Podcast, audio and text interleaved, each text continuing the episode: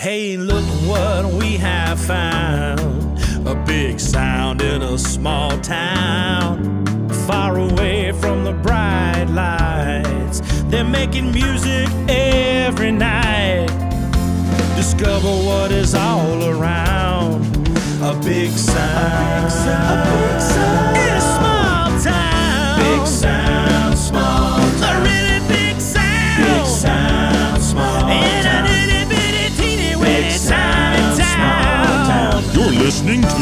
Sound Small Town with Sandy Carlton.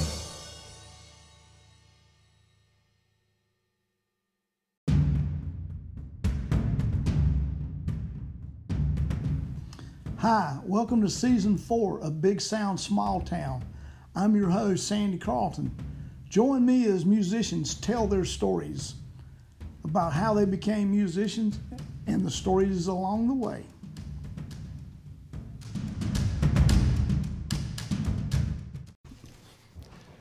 Hi, this is Mickey Hayes. Um, on here on the station with my good buddy and plugging my new book release, Life on the Road with David Allan Coe. Uh, my Life on the Road with David Allan Coe, so I don't get sued.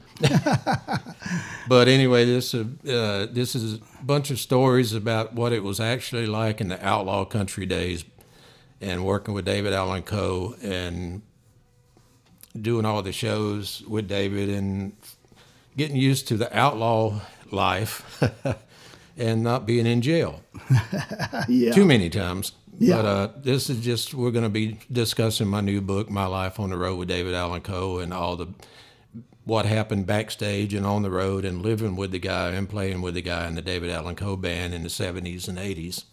Now, now you worked for him several times, right? Uh, I hold the record of quitting, I think five times now. For some reason, they keep calling me back, but I don't know why. But I keep going back. But I briefly went back with him on a national tour in 2015. Started in 2014, in the fall of 2014, and then we went out on a national tour in 2015, which ended in Peoria, Illinois, for the uh, state of Illinois chapter of the Outlaws Toy Ride which was another story in itself, which is included in the book. So buy my book. yeah, buy buy his book to find out what what happens there. Now, how about when was the first time you went to work for him? Tell tell the story of how you actually got the job working with him to begin with. I was broke, uh, living in a house in Garner, North Carolina, with a country rock band, really good band, talented musicians.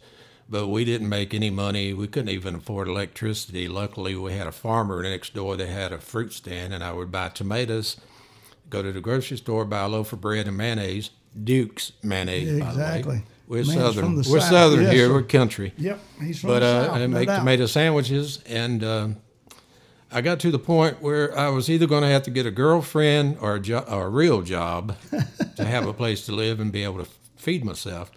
But out of the blue, I get a phone call. Uh, the, I used to play in a band called Band of Oz, which was a beach band, pretty big on the Carolinas. And our sound man, Alan Hicks, which nicknamed Wizard, was playing bass with David uh, after he left the Band of Oz, and he Useless was a friend of his. Useless is Wayne Sarles that worked with David as a lighting engineer, and uh, Alan told him to get in touch with me because he was going to get married and get off the road and offer me the bass gig. So I accepted, and they flew me to Arkansas, and I stayed on the road for a week, being the road tech guitar tuner for David. And at the end of the week, Alan told me he would introduce me and tell David that I could be the new bass player. So all of a sudden, I was the new bass player, and uh, David had a little trepidation about putting me on bass because he told me I was the best road tech he ever had. And I told him it was either play bass or I'm going home. So I got the job playing bass. That's pretty bold. Well, I'm a country boy. I'll tell you like it is, and you can take it any way you want it. Well, obviously he took it. So He took it, and uh, we did the first show at West Palm Beach Civic Center, and I, before I started playing bass, and I tuned the guitar, but it wasn't in tune. He came up and wanted the guitar. He went on stage. I gave it to him. I told him it wasn't in tune. He went on stage, hit the first chord. It sounded like shit. looked at me with a prison stare, what we what the band would call it, as David was ex-convict. So he gave me the prison stare, and I just looked at him and smiled and gave him a thumbs up. I'm like, without saying so, I said, "I told you it wasn't in tune." Right. But he liked that. He liked David has a convict mentality. I'm sure. And unless you stand up to him, he's going to run all over your Yeah. ass. And I'm a country boy, and I wasn't raised that way. There you go. you pissed me off. I'm going to say, buddy, whoa, wait. What, were you were you nervous that first job with him? No, no.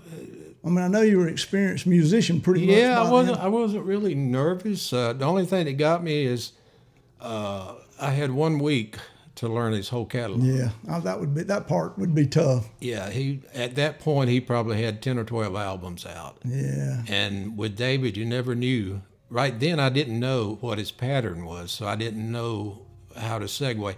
We did a three. We used to do three-hour nonstop shows. Our show was three hours long, no breaks, No breaks. and he would segue with his guitar right into the next song. Really? Yeah, so you had to. But after being with him for a while, I figured out his pattern. He would. David always liked to play a lot of songs with the D chord, but he didn't because the songs he was comfortable with his voice range. He would capo the guitar on the third fret, which allowed him to play the D chord instead of having to play an F. Right. So he, Because- so he's singing the key of F, but He's singing in the key of F. Yeah. And it took me a couple of weeks, and I finally figured out instead of playing my bass in F, I just tune it different. Ah. And then I can play it in D, Right. but it's still F for him. Right. And that made it a lot easier for me and the guitar player to be able to follow. Sure. Now- and the only songs we did in, in open would be, uh, I think we did uh, "Take This Job and Shove It" would be open. Uh, "Perfect Country and Western Song" was Yeah, open. yeah. Yeah, you know. Well, uh, did uh, uh, he's a big storyteller. I mean, I've seen him a bunch of times. So, Oh, yeah. so those so- songs, those stories of his kind of vary in length, don't they? Yeah, when we first back in those days, we would do his his catalog. We might slip in a, you know uh, a Willie song because he always liked to boast on stage that we were part of the Willie Nelson family. Ah, And I'm sitting over there thinking every time he announced that, I say, "Yeah, we're part of the Willie Nelson family. We're the black sheep of the family, but we are part of the family." that's funny. That's funny. So, so, yeah, I mean, I, I I don't know how you knew when to come in because I've heard him t- tell a story about a song, and one minute be f- Oh, yeah. one time it'd be five minutes, and the next time it'd be ten. you just had to be on. You had to. After a while, you learn how you look at him, and you could tell where he's going. And you always knew if he's got the capo on the third fret, you knew it's going to be a D. Right. A chord. It'd be an F, but Right. it would be a D That's- uh, as playing on a guitar. And you, we would do the whole show. It would be in the capo third fret. Right. And then we would do the last two songs. Would be "Take This Job," but the very last song was a perfect country and western song that a lot of people don't know. Steve Goodman and John Prine wrote that song. Right, they did. So Yes, they I, I'm giving credit as Yeah. opposed to what David yeah, yeah, yeah. or Johnny Paycheck. Or Johnny Paycheck. Yeah, yeah, yeah, yeah, yeah. Uh, for you listeners, David David did write "Take This Job and Shove He It." did. He did right. Take this job and shove it.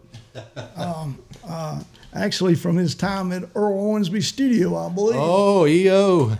EO. Yeah, I've got a nice little long story about we uh, we did a movie called Lady Grey with uh, Elvis's old girlfriend that you know discovered she was living with him when uh, she discovered him. She said Elvis said uh, she went to bed and Elvis got up and went and left. So she woke up about. Uh, I actually know this because we uh, an after party when we were shooting a movie. Uh, me and my drummer Doug Cackworth. Uh, you might know him. he played with Paycheck for a while. But uh, my drummer, we were sitting talking to uh, uh, the actress uh, and or Elvis's girlfriend, and she told she started telling us true story of what happened. That Red, that worked with Elvis, and a couple other guys had brought Elvis a bunch of uppers and downers that day, all through the day. Right. And evidently it was way too much. She got up about four o'clock in the morning, she told me, and went to the bathroom, and he was already curled up around the toilet and already turned blue. Well, and um, and about that time, her mother came and got her. Come to find out later, she they had a lawsuit against Elvis Presley estate because he had left her a house, but he died before he could give it to Oh, her. before he could give it So to her. So it was all in litigation about who was going to get the house. Wow. And so her mother grabbed her and pulled her away because she didn't want her to spill the beans, I guess. But so I got the true story from the there horse. There you go. So, so we know he's actually dead. Oh, he did. she walked in. She said, "I walked in and he was curled up around the commode and already turned blue." there you go. Yeah, We know he's not living in Pokeville that's also another story in the book, you guys. you're going to have to get this book. That's what I'm telling you. now, now, it's been told to me, and you can tell me how much truth there is to this. So you're responsible for getting Warren Haynes in David's band. yeah, yeah. Uh, I was. We'd finished shooting the movie, and uh, we had a guitar player in the movie that was a friend of our steel guitar player. Uh, our guitar player, David called Wes, our lead guitar player, the youngest son. Right. And he called Dale Siegfried, who was our steel guitar player, the oldest son. Right. They weren't really his sons. Right. But, but anyway, uh, I was thum- coming through uh, a, a girlfriend I had in Asheville, North Carolina, and I stopped over to see her on my way back to Nashville. And we went out to eat, and she knew that I wanted to see, you know, if there's any bands playing. And she had one playing at a place called the Brass Tap Yeah. in, in Merrimon Avenue in Asheville. Did, did, did, did his brother own that bar, possibly? No, no. Okay. But I, I went to see them, and uh, they had a band called Ricochet. And Warren was a young 19 year old kid, skinny back in those days. but uh, Yeah. he was just on fire, man. You, you can tell when somebody really got their soul in them, Yeah. you know, when they're playing. And he had it. Yeah. So I got his number, and uh, three months later, we were uh, in Florida. No, we uh, we were in um, uh, our one of our truck drivers' uh, houses down uh, in Baton Rouge, and I told Mimi the guitar player just wasn't cutting it. He just it was stiff. It didn't have the feeling, you know. Yeah. So I said, I got a, I got a player for you. So I had her call Warren, and I listened in, and she asked Warren what he was doing the next day, and he said, "Well, nothing." She said, "Well, we got you a ticket, be in Baton Rouge." So I had road crew pick him up that afternoon, and and brought him in, and I, I told him, I said, you know, I told him before on the phone, and that we'd give him a week or so to get used to the tunes, and then we would get him up on stage. But the guitar player, I'd already fired that we had, so. Oh, Warren didn't know. Uh, so I, I told Warren, I said, pick you out a guitar. He picked out a Stratocaster. I said, okay, we're on in 10 minutes. I'm one of those trial by fire guys. You Well, either got it or Yeah. you ain't. Right. And he got up on stage and burned it, man. And after the show, I took him to David's bus, and David gave him approval, and he was our guitar player. Wow. Yeah, That's So, pretty cool. yeah, Yeah, I'd heard that story, and it's true. yeah. It's true. I, I just gave him a call. Get Mimi Coe was David's wife, legal wife, might say legal. People that know David know what I mean. Uh, he went through his Mormon stage. Yes, I remember when he went through the Mormon stage. So that was his excuse to have more than one wife. Okay, I got you. Yeah, that's how Warren got hired uh, with David, and uh, we all quit at the same time. So Oh, really? yeah, well, we did a uh, one of those. Uh, Was this the first time you quit? that was the first time I quit. Yeah. Okay. Well, we did a live radio show at, uh, for Silver Eagle Network in, in Bonifay, Florida, at uh, some big ball field or something, and and we packed up, and we hit the first truck stop about seventy miles north, going back to to uh, we were living in Ruskin Cave then Oh, really? in Dickson, Tennessee. Yeah. yeah, an old Civil War house. Wow. About fifteen or sixteen of us, one bathroom, no AC, no no nothing, just an old plank wood house, you know. But uh, we were supposed to meet at the Hall of Fame Motor Inn and get our money, and we were off for a week. Right. Well, David had left word that we had to go to Dickson, and we're like, "Well, our people are here to pick us up." You know, I'm on. I'm driving. That was I was still driving the band bus, Right. uh, and uh, so I'm like, we're all cussing. So the closer I got to uh, to Dickson to the Ruskin Cave, the more pissed off I got. By the time we got there and parked, I was so pissed off. I just slammed my fist into the right side window, front window of the bus, and completely shattered it. And uh, which I didn't tell David, but we went into his rock house. He had built this rock house. It looked like total. well, we won't go there, but we walked in and I told him, I said, Dave, we're quitting. You can't quit. Yes, we can. We just did. But I, I didn't tell him that until after we got paid. Oh yeah, yeah. I was wondering that. I was wondering if you're going to get paid on this or not. So he made a remark of, uh, well, I can go down to Lower Broadway and hire a band for half of what I pay y'all. I said, well, yeah, true, and you'll get half a band. but that was it, and that was the first time I actually quit. We all quit in mass. Uh, Big Al, the drummer, me, uh, Rodeo, uh, Warren, and th- I think Tommy Irwin was playing steel with us then, so he quit. We all quit at the same time that night and formed a band. Me and Warren formed a band called Rich Hippies. oh, that's cool. Yeah, it lasted about eight months, and due to excessive drinking on the road and fighting, Yeah, that'll do it. I mean, yeah, yeah. so then what happened? so uh, I was off for a couple of months, and then Mimi called me up and said that David wanted me back in the band. I said, "Well, I'll come back, but the only thing I do is play bass. I don't drive the bus. I don't unload. I don't set up." I said, "Call me." That's where Warren and I got the nickname. I was Hollywood, and he was Fat Man. Oh, So we uh, we were late coming into a sound check somewhere up north, and uh, we, we got the we had to take a, a bus to get there because we missed our bus. They pulled out and left us in Atlanta oh, because Pop Coe, who's David's dad, was taking care of the rooms, and we had changed rooms because the AC didn't work the night before. So Pop checked our room when we weren't in there, so he figured we were on the band bus sleeping. So they left. We got the knock on the door, and the maid's going to clean the room up. I said, "That's okay. We're we're leaving in a little while." And she said, "Well, y'all on them buses?" And we said, "Yeah." She said, "Well, they left about an hour ago." We had we had to go to Trailways bus station downtown Atlanta, catch a fucking Trailways bus that stopped in every pedunk town Oh, yeah. you could go. We finally got there late, and we were walking down the aisle of the theater, coming down to the stage. When David stops the band and goes, "Well, Hollywood and Fat Man are here," but that's where we got our nicknames. that's funny. But yeah, we uh, that was the first, and shortly after that, I think when I quit again. I was in Florida at the house. We had a house uh, in Florida at Big Pine Key, uh, mile marker 34. Yeah, it's a long ways down there. Yeah, and David pissed me off, so my uh, mater, Harold Lacoste, he was from Baton Rouge, but he drove the uh, the Kenworth. Our uh, uh, Equipment, Darty, who was a past president of the Outlaw chapter in Illinois, drove the old Jimmy style with the motor, Yeah. you know, and, uh, and uh, that was our merchandise lighting truck. And then Mater drove the equipment truck. So Mater had an old Dodge van he sold to me, but the tires were slick, so I took it down to our station, had them put four new tires and a spare on there. And when they asked me, who's paying for it, I said, just give the bill to David. and I took off and went straight back to North Carolina. That was the second time I quit. And funny, David never said a word to me when they hired me back again. really, He never said a word about it.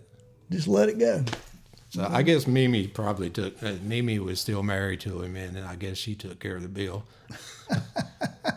but you know, Hey, what are you going to you got to do what you got to do. You got to do what you got to do. he still owes me money, by the way, David. If you're out there, pay me. yeah, I understand. I understand. Uh, a friend of mine wrote a song about Bo Diddley. You know, how back in those days, how the white people Yeah. would rip them off. Yeah. So he rewrote Bo Diddley's song. It was "Pay Bo Diddley." Mike Henderson. Yeah, Mike Anderson. I know Mike. Yeah, Mike's a good guy. Yeah. And a, and a fine musician. Yeah, great voice, Fine. man. He's got Yeah. a voice. Oh, Yeah, But that was the second time I quit old Dave. you know, I like Dave. We got along really well. I mean, the first year I was with him, him and I went out and just did solo shows. Me and him playing acoustic guitars and me singing harmony. And so we'd ride around on the limo. He wouldn't let me drive, by the way. Funny story about that. We were, the only reason I remember this is the same day that John Lennon got shot Oh, okay. we were in um, somewhere down in Louisiana, Mimi had scheduled him to go into a salon, David, and for all you David Allan Coe. hardcore outlaws, we went to a salon. David was going to get extensions. This was the start of the wigs. Okay, all right. This was the very start. So it, and we were going, and we kept passing the same station, service station. On the third time we passed his service station, I said, Dave, you know where we're at? And if he's pissed at you or getting an attitude, he always ended his sentence with "sir." He said, "I know where we're going, sir." So I looked at him and my old country boy going, "Well, that's the third time we passed that service station. Uh, you want me to go in and ask where the hell we are?" so he stopped. I went and got directions where we went. But I'm sitting there while he's getting his hair extension. That's when he got his beard Right, yeah, braided- braided down too, yeah. But um, that, I was sitting in the in the lobby waiting for him, and they came on the TV. Elvis, I mean, uh, Uh, John, Lennon had just got shot, and that's how I remembered Ah. yeah, I can see story. where you could put those two together. So he came out with his new extensions and his beard all braided, you know, with the extensions in his beard too. David's always been overboard on shit, You think? a little bit. Yeah. I always told people, I said, if you run a music shop or anywhere you selling something and you want David to buy it, just tell him he can't afford it. He'll pay you anything you want. Just tell him he can't afford it. There you go.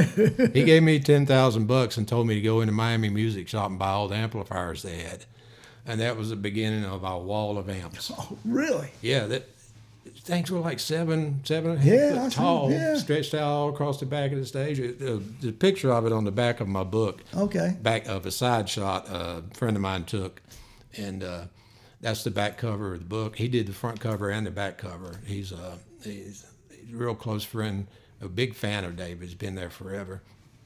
But uh, yeah, the book's selling good, and but it's got it's got over 150 photographs taken by me or friends of the band. You know, what I've tried to do. David can be hard to get along with, but he's a genius. I mean, to be a genius is to be insane anyway. Well, true.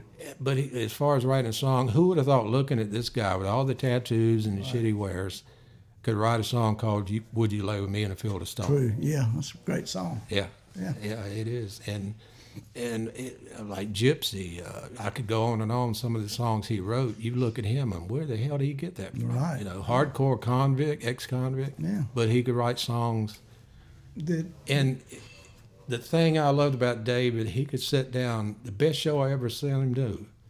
We were in uh, St. Louis, and after the show, we went back to the hotel, and I went up to his room, and we had several outlaws and the girls and all that stuff, and we he sat down on the bed, played acoustic guitar for four hours wow. and not a word. You could hear a pin. Like a friend of mine wrote a song. It got so quiet, you could hear the paint drying on the wall. Oh yeah. You know, that's how it was. That's just, and the same way with crowds. Most of the crowds we ever played to, David would start and he gets he telling stories which would segue into the next song and the next song, and you just sit there just fucking blown away. That's cool. You know, I mean, that's and that's right. an artist. That's, an what I artist. I agree. I Yeah. agree. Well, he's as much a storyteller as he is a, a Oh, singer. You know. It's a lot of bullshit, but Well, I you can tell a story. That's, stories don't necessarily have to be true as long as they're good. Well, I, I learned from I learned a lot. I learned well. Uh, we had a meeting with Billy Sherrill right before we did one album, and we got to sit in Billy's office in Nashville. And Billy Sherrill, like legend in. Nashville, you know, I got Tammy and George. and- but uh, I sit there and listen. He had he would they would go back and forth on lyrics and what the meaning of the song was, and Right. Billy would give him pointers. Right.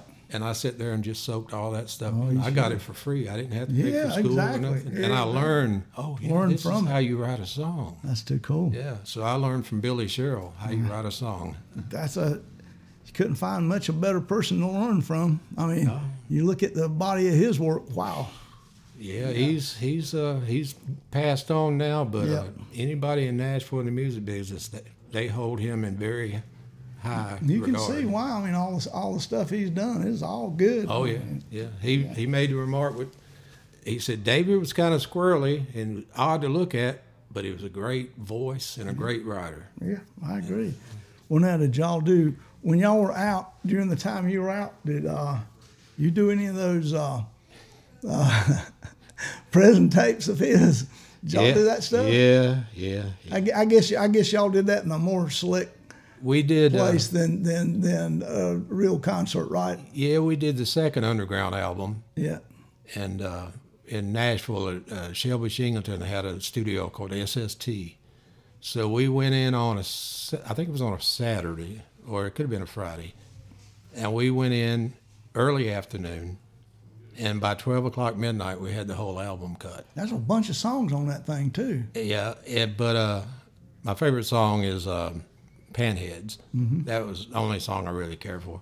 But what it was weird because we went in the studio and David had not planned it, and we didn't know any of the songs. He would start playing, say, "Okay, follow me, turn the tape on." Huh.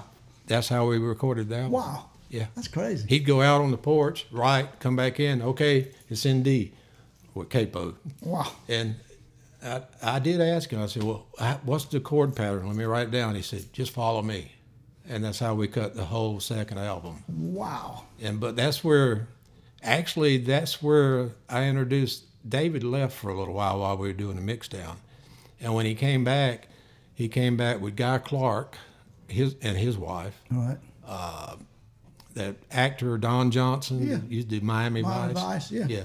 Don John and Greg and Dickie. Oh, really? So that's where Warren first. I, I'd already known Greg and Dickie both, Right. But that's the first time that Warren had ever met Dickie and uh, Oh. Dickie and Greg, and we were sitting there mixing down, and uh, a lead came up that Warren was playing, and Dickie's sitting right in front of the console and asked, "Well, who's that playing guitar?"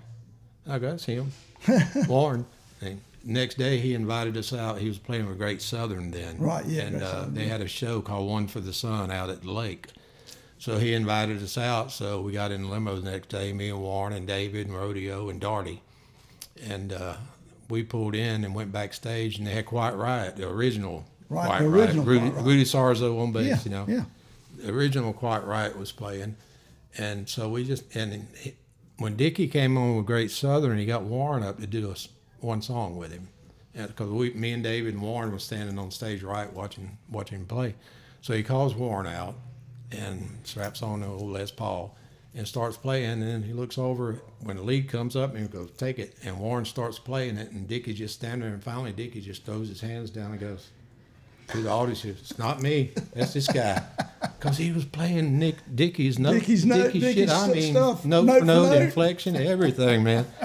And so that's the first time that that's where Warren got his introduction to Dickie. Wow. That when we were mixing the underground second underground album. That's crazy. Yeah. That's a crazy story, man. That's a really crazy story. Then he hired him, and it, the way he got with the band when they were doing Pattern Disruptive, Yeah. right before they were doing Pattern Disruptive, Dickie Nashville got him in there, and they were trying to turn him into. Oh a yeah, country when he singer. had that country. They were trying to make yeah, it a country yeah, he singer. had that. He had that country album. So Warren got a call to go in and do him and Dennis. Uh, we'd done some stuff, an album together, and Dennis and Warren's vocals really meshed good on harmonies. So they called both of them. The- A producer called them in to do backups. Right. And when Warren told me when he walked through the door, Dickie goes, "What are you doing here?" He said, "We're supposed to be doing backup harmonies." So they did backup harmonies, and then he got Matt Abts to play drums, and Yeah. Warren and uh, Pickle, a friend of mine that used to play with, uh, I forgot now, but Pickle to play bass, and they did the Pattern Disruptive album Right. for Dickie, and then. A and R guy from CBS came down. Uh, I did a showcase with a band I was writing with then called Crystal Zoo, and so A and R guy came down to listen to us, and uh, he had this idea he wanted to get the brothers back together. So when he decided, he talked to Dickie and Greg, and they decided we are going to get the Allman Brothers back together. They needed a bass player and a and uh, and I was already obligated to Leon, so I wish I could have took it. But a friend of mine, uh, Woody, uh, Yeah. took it, Allen Woody. Yeah, Allen Woody. Yeah. Yeah, he auditioned. They told me, uh, Warren told me, go, Greg told me that Woody got the job because all the bass players came in with little amps and stuff. He came in the Woody came rig. in with a fucking wall of sound, you know. Oh yeah, yeah, yeah. But uh, but uh, Dickie told me that Warren was first call Oh for really? guitar, So they called Warren and they put, the, and we all went to, to uh, Memphis and they rented a warehouse over there and we stayed in, my band went over. We were playing, uh, we were cutting a record. Um, uh, I got it on, uh, Joe, what's his name? Joe Walsh, guitar Yeah, player. yeah. He had a studio in Memphis. We were cutting our record at, and uh, we were staying at the Peabody Hotel. Yeah. Oh yeah, Peabody.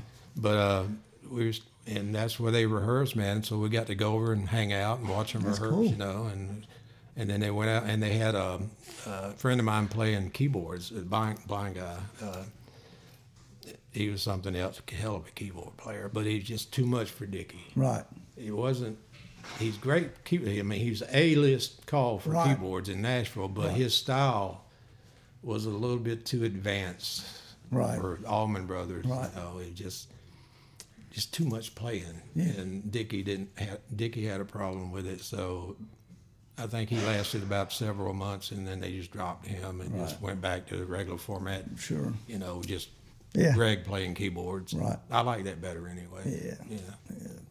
But yeah, I got I got lucky. I got to sit there in a warehouse and watch him play. That's crazy. Yeah. So, I mean, I didn't ever become friends with Dickey because he was kind of standoffish. But the rest of the guys, we all got along. Warren got on me once. Uh, I used to go to the Allman Brothers show. I hung out with him for about eight months on the road. But then I used to go to the shows and and uh, me and Jaimoe got to be really good friends. Yeah. So when it came time for the drum solo, Jaimoe would look over because he didn't play his solo anyway, you know, and uh, he'd look over Mick. He had this high pitched voice that tickled me. Mick, I said, "Yeah, let's go down eat." Man, they'd have lobster. Oh, yeah, I'm sure they do. Yeah, yeah, yeah, yeah. So after a while, Warren came up and said, "Man, is the only reason you come to the show so you can eat?" eat. I'm like, "Well, yeah." Well, yeah, that's pretty much it. Yeah. That's pretty much it. I've seen the original Allman Brothers. Okay, yeah. Exactly. I yeah. saw the originals twice. Yeah. Yeah. Yeah. Yeah. Yeah. But Jaimoe's a kick, man. He's something else. yeah. That's that's that's really cool. Yeah. So so where we go next on this trip? Yeah, well, the book's out. It's selling really good. And um, what I'm doing is just doing book signings, radio interviews. I've got to go to Alabama next week, station down there. Then I got another station outside of Asheville. I got to do a station up there. But I'm just doing like radio interviews now to get the word out. Um, got a couple of sites out. I've got one site on Facebook called Stories from the Road with David Allan Coe. I got another one called Life on the Road with David Allan Coe. And uh, How can they get your book? they can go to uh, my book company is called Book Baby. It's up north uh, in New Jersey, and if you want to order a book, it's twenty four ninety five plus three or four dollars shipping. You go to store store.bookbaby.com, There you go. and that way, and when you get to the site, just type in the uh, title of the book, "My Life on the Road with David Allan Coe." It'll take you right to the order page where you can fill out, you know, your information. Or if you're lucky enough to see me on one of my book signings, or you can go to my Facebook page, Mickey Hayes, and if you want an autograph copy, then you can just. Uh, uh, it's got my address on there. You can send me a cashier's check, money order, PayPal, Cash App, whatever you want to pay me. Twenty four ninety five plus four dollars shipping, and I can sign. I, I've been doing a lot of that this week, signing books and Right. just shipping them out. But the orders now it's not too big. I can take care of it. Yeah, right. Uh, if it gets to the point, then I got to get somebody else. But right now, I can take care of it. So you're getting more personalized Right. order Exactly. now. Right now you are. But you can go to uh, uh, Mickey Hayes, P.O. Box 1784, Asheville, North Carolina, 28802. And that'll be my P.O. Box. And just, you know, send the payment, and I'll send you one right off in the mail. I hear you. All right. One one. Take us from when you first started playing. Take us back to that. How to, we get to the point where you played. You, Yeah. you you you're still playing. You've written a book about it. But how did it all start? I started in the first grade. The teacher took us to the auditorium, and uh, I was what six, seven years, six years old, and she held up this plastic recorder flute Yeah. and asked if anybody wanted to learn how to play flute, and I raised my hand. I didn't know what it was. I just raised my hand. I can get out of class, Yeah. but uh, So I started playing recorder flute, and then in the third grade, I started playing what they call auto harp. Yeah. And then in the, uh, I had an uncle Roy that used to come over with an old Silvertone guitar, and he would play all these old country songs, you know, Del Reeves, Yeah. you know, and all that stuff. And I just sit there and listen to him playing all these songs, and it got me hooked. So when I was uh, 15, my mama bought me a, a 1965 Fender jazz bass. Wow. I was sunburst finish. Man. I was hot dogging. Yeah. She ordered a catalog from Sears, and back in them days, the Sears truck would pull up, you know, with Yeah. the clothes or whatever. My amplifier was bigger than I was, so I was the hot kid on the block. But I, you know, I played in various bands. You know, growing up, I went to Memphis, and when I was 16, and cut a record. Thought I was, and we had it on the drive-in theater. They had a little Oh, melody, yeah. melody room under the screen where all the teenagers hang hang Yeah. out while our parents were watching t- the movie. And we had our 45 on the jukebox. No, that's cool, man. So we were big Oh, yeah. walk in, you know. But uh, I just kept playing bass and I played with various bands. And, and then I went on the road. Uh, I had a band in Greenville, North Carolina called 10th Avenue Band, and Hit Attractions picked us Ted up. Hall. Yeah, Ted Hall. I worked for Yeah. and so they were up and down the East Sure. Coast, man. And, Ride past one and come back to it. Ted we, we, were, we were the house band. Um, our manager, Danny Bersini, had a club called the Elbow Room, which is um, where I've. This is uh, before I met him, but Ed King was playing in the- the band up the street, a a place called the Attic. Oh, okay. That's when he got the call to go down. Skynyrd. He said, Some band called me called Lynyrd Skynyrd. I said, Yeah. He said, Yeah, they want to hire me. I said, I think I've heard of them. You might want to go. but I had met Ed years before. I was playing with a group called Big Brother out of Santa Barbara, California. And we pulled up to a show at, uh, at some university in outside of Atlanta. And uh, I, I was playing bass with them and, and Strawberry Alarm Clock. yeah. Ed King's band. King's band, We were on yeah. stage playing. They were before us, and they had morphed into a blues band. Had a harmonica player. You know, they weren't doing strawberry Right. incense They and wasn't doing- yeah, incense and peppermint. But they were on stage playing, so that was my first run in with Ed. And then later on, we both ended up in Greenville. I was playing with the Crystal, I mean, uh, uh, 10th Avenue band, and he was playing with the house band at the Attic. A friend of mine, Tom Haynes, on, and uh, uh, that's the first actually when I saw the Allman Brothers first Really? time. Yeah, they were playing. The Attic later moved up the street, but then it was in the alleyway right behind us at the elbow room. So on my break, they were playing. So on my break, I went walked down the alley and went in. Tom was his friend, so he let me in. And the capacity was 300 people, and I got to saw the raw, unadulterated Allman Allman fucking Brothers, brothers. right I from the mean, with all beginning. the boys, the original band. I band, saw them a couple of times. That's really cool. and they were hot, man. But yeah, and then I just 10th Avenue. I left. I went to Band of Oz, and then, then about a year later is when I got the call to go with David. Band of Oz totally different than anything you'd done, wasn't it? Yeah, it was kind of wild. We were doing. Because I mean, Like- they were a successful beach band. Oh, they still are. They still are. Yeah, I and agree. we were doing what got me is I got drinking really bad. Yeah. Uh, I got drinking really bad, and because I had to, we do one show, a set, just Mm-hmm. playing, and then we do a show, where the band members, I'd stand on stage and MC it. Right. So I had to get drunk to be able to Oh, do yeah, that. be able to it- MC I just it. couldn't stand it. So after about a year, I said, we were in Macon, Georgia, and I, I told them a week before, I said, Macon's my last job. So they flew this other guy in the day before, and I played the show that night. And the other guy had already played with him, so he knew the stuff. But I remember I got etchings off the gravesite. oh, and making of Yeah. the, the Allman Brothers. And you can't do that now. Yeah, I'm sure you can. But I went up and I got the etching. That's too cool. And you know, laid Yeah, my paper down and got the etching, and I gave them to a friend of mine. He's a uh, attorney up in New York. But um, yeah, that was my first run in with Allman Brothers when I was playing the Elbow Room, and then later on we just kept running into each other, and I made friends with all the band except Dickey. I don't think he ever forgave me. We were when the A and R guy first got the band back together. We rehearsed at SR Studios in Nashville. So we're up there that day rehearsing, and Gregg's not there. So Bert Holman was the road manager, yeah. And Bert, and he went out of the room for a while, and I was sitting there with Dickey's wife while they were rehearsing, and Dickey kept looking at me.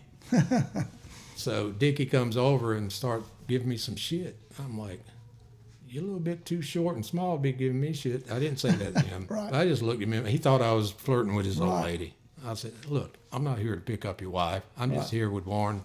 Blah, blah, blah. I said, he walked off. But uh, Bert came back out. we had Warren asked him, said, "Was that Gregg?" And he said, "No, that was the Harley Davidson dealership in Little Rock, Arkansas." Wondering if we knew where Dave, where Gregg was because he came in three days ago to test ride a Harley, and we haven't seen him since. Oh, that's funny. that was when Gregg was. And, and later on, he came down. and We actually did a show when we we, we were in uh, the Keys, getting ready to go back on tour. So we were going to do a warm up show on the street. We had this warehouse rented right beside Sloppy Joe's on the corner, and the warehouse had a big parking lot in front and a loading dock. So they set us up on the loading dock. The road crew set us up on the loading dock, and it was open air concert. So Gregg came down early, and we just got back from Southernmost Beach, looking at all the women with no tops on. Yeah. And we saw this David talking to this long-haired blonde guy, and David has a reputation of just picking people off the street and putting them on stage. So we're like, oh shit, he's picking some hippie up off the street. Right. Got closer, it was Gregg. So we started talking, and uh, David goes, where'd you, where'd you park at? And Gregg goes, right out there. It's that Corvette, brand new Corvette. So David says, well, he got two of our roadies to go. He said, y'all go stand guard and guard his car. so they went out and stood by his car looking all mean and shit. And David left, and Gregg had just got a royalty check, so he had a big bag in his pocket. Oh, yeah. I said, "What about your car?" He said, "It's a fucking rental. If they steal it, they'll bring me another one." so we went back in the back and did a bunch of candy, and Yeah. and uh, he came on the next night and played with us. Reckon he kept that motorcycle? I never know. Yeah, that was back in the days, Yeah, you know, oh, yeah. before he finally realized this shit's killing me. I need Yeah. to quit. Oh, yeah. But uh, Gregg's a good old guy, man. Me and him got along really good. That's good. Oh, yeah, it was great. I got to hang out at shows, be on the road with him for a while, you know, and just be part of the family. I guess. That's really good. Did um, lucky, very lucky to be in the right place at the right time. where are you at these days? Selling this book. Yeah, selling your book. This is my old age pension. I hear you. But yeah, I just through the years I'd have all these stories and people get me drunk and I'd start telling stories and they just sit around and look and like really attentive. And they kept telling me, man, write a book, write a book, write it for years and years. So seven years ago I started writing. And it took me seven years to finish it. to get it done. A lot of stories to go through. A lot of stories, a lot of stuff. And it amazed me the further along I got writing the book, it got to where I could remember the day, what time it was, what they were wearing, what we Wow. were talking about. That's cool. it's just like it, a key that started unlocking all Once, these once it started, it just kept on. it just it's like That's a cool. song. You don't know where it comes from sometimes. Right, yeah, that's true. It just comes to you. Right. So you just write it, and then you do revisions. And I did I don't know how many oh, revisions on sure. this damn thing. Then I gave it to my editor, and we went over there countless hours and went through everything. And she designed me a book cover and a in the back for it. Oh, I'll show you. I got one. Oh, I got a bunch of them. no, I'm gonna buy one. So And my friend did the. I thought oh. that was a good picture. that's a good picture. That's Dale, the oldest son. Oh, okay. And then we got a. I like this, the backstage shot. Oh yeah, that's good. I like There's the warden. Yep. There you go. That's me with the hat on, kind of trying to stay out of the way and mind my own damn. I hear you. I hear you. But it's got like 150. I didn't know how many until my editor told me it's got 150 pictures. Wow. That's But cool. it's, I'll tell you, I'm real big on, I learned this from David. If you're going to go out there, just be as damn flagrant and just, you know. So uh, I learned all that. I, I call him in the book. I look at David and I see the P.T. Barnum of country music there you go.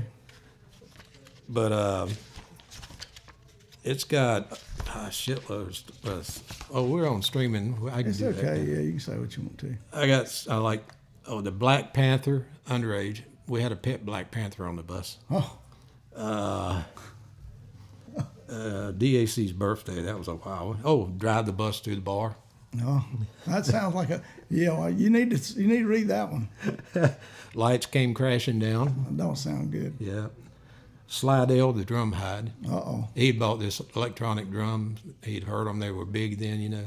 Yeah. And it made one sound. Woo! Woo! so I'm sitting on the bus. Had, you know, he showed me, and he had it set up on stage, and the warm up band's playing. And because we didn't have no fucking AC on our band bus, was a 1960 Silver Eagle junk bus. So I'm sitting there with the window down. I hear the band playing. They sounded pretty good. And all of a sudden I hear, boo, boo. I'm like, okay, he's used that on one song. Then the next song, boo. boo. I'm like, fuck this. So they quit playing. I went in and took that electronic drum and hit it where nobody could fucking find it. David came in, where's the drum? I said, it malfunctioned, man. I'll try and figure out what's wrong with it, but I don't think we'll be able to use it tonight. That's funny. So that, that was the end of the electronic. David's attention span is very short. Oh, that's that's a good thing, right? So he forgot all about it, and I never, I didn't, you know, I didn't even bother going to get it. I just left it Just where I left hid it. So somebody else will find it. There you go. Good luck. That's funny, man. That's funny. But it's got some wild stories, you know. Uh, you know, going to the convenience store at four o'clock in the morning after he'd played that private concert. Rode my bicycle. I kept a bicycle in the back of the truck so I wouldn't have to bring up. We had all, everybody in the band had a Harley in the back of uh, Darty's truck, merchandise truck. Mater was our uh, Kenworth driver and our Harley mechanic, and he would back our Harleys out 20 miles before we'd get into a town. We would uh, we were doing Beaumont, Texas, and doing a TV station came out. We knew they were coming out.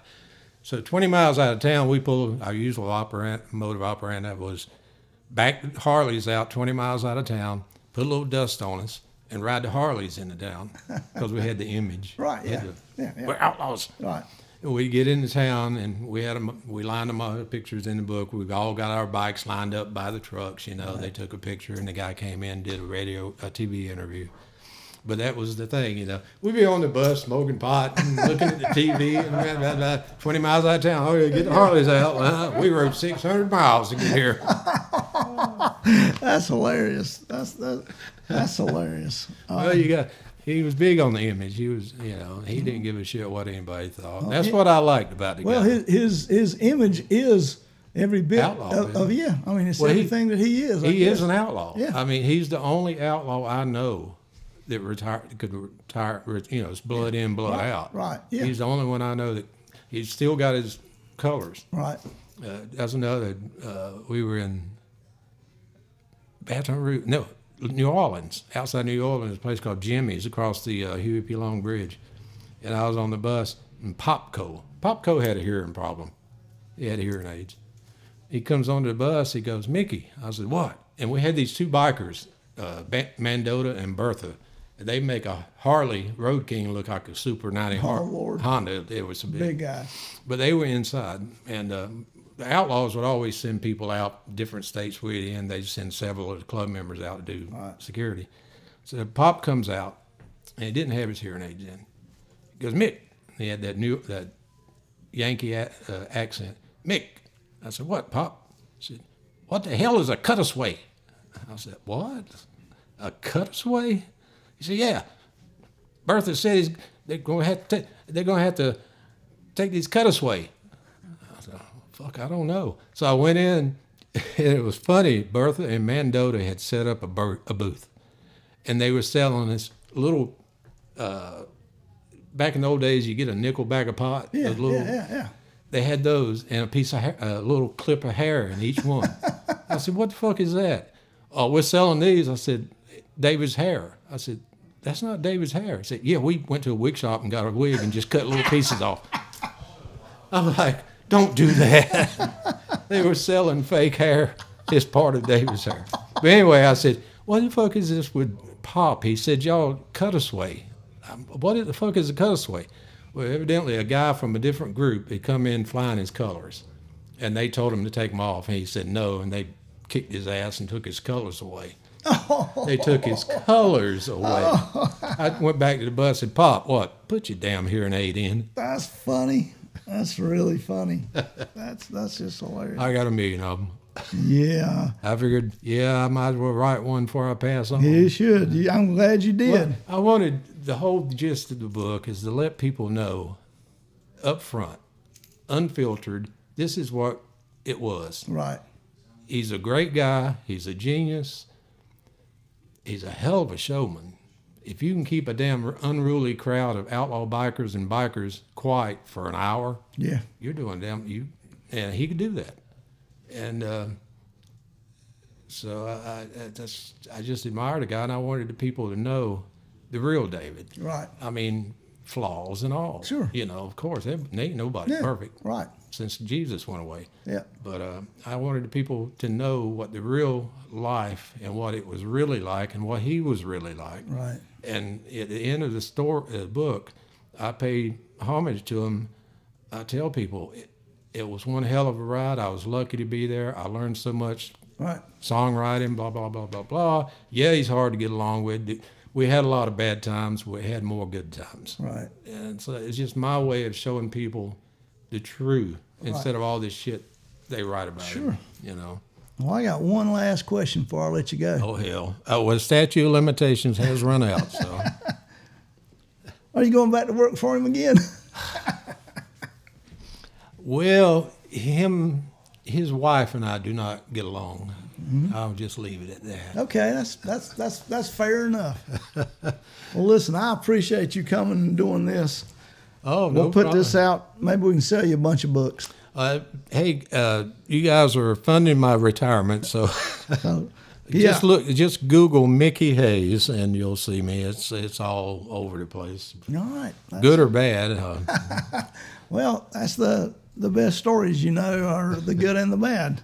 yeah, there's some good ones. There's some there's some really weird ones, and uh, but Well, it, it's an honest book. How you go? And everything in that book actually, believe it or not, everything in that book actually happened. Happen. And I did- guess there's a ton of stuff you couldn't put in that book. Yeah, um, well, there's a lot of people that are still alive and they're married. Right, and, gotcha. uh, so I didn't want to go Sure. too Too deep, Too yeah. deep. I mean, I went deep, but uh, there's certain things you know Yeah. you, you respect about friends. Sure. But uh, you know, even though my guitar tech got busted in New Orleans and didn't see him for three days because he got busted for pissing in the alley. he showed up the day we were supposed to leave. There you go. I, I know the assume the position up by the bus by heart. Put it that way. There you go. But yeah, buy the book. I, I think I've got nothing but good reviews so far. I've got really good reviews on the book, and uh, so you know, it, it's it's also a legacy for me. I've got three boys, Yeah. and they're grown up now, and it's kind of a legacy that I can pass on to them. And- and they to your want grandkids, they can I'm pass sure. it on and pass it on, so they can remember who their Sure. dad and grandfather, or whatever it was. Mickey, I appreciate you coming and doing this. No problem, man. I appreciate you having Thank me. you. Every little bit helps. All right.